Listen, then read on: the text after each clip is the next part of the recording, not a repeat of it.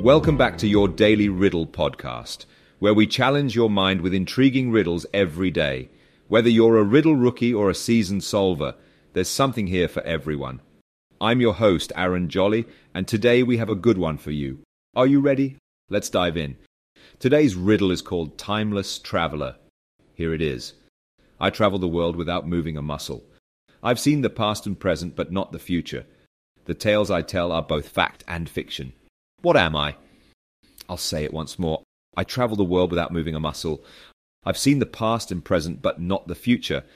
The tales I tell are both fact and fiction. What am I? Take a moment to consider the answer. Feel free to pause the podcast if you need more time to think.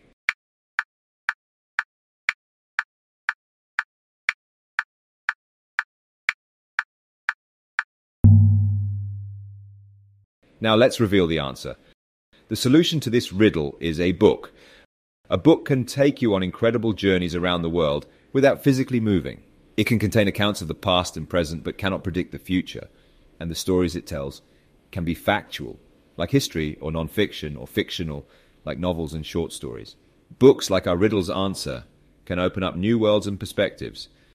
Never underestimate the power of a good book to expand your horizons and enrich your life.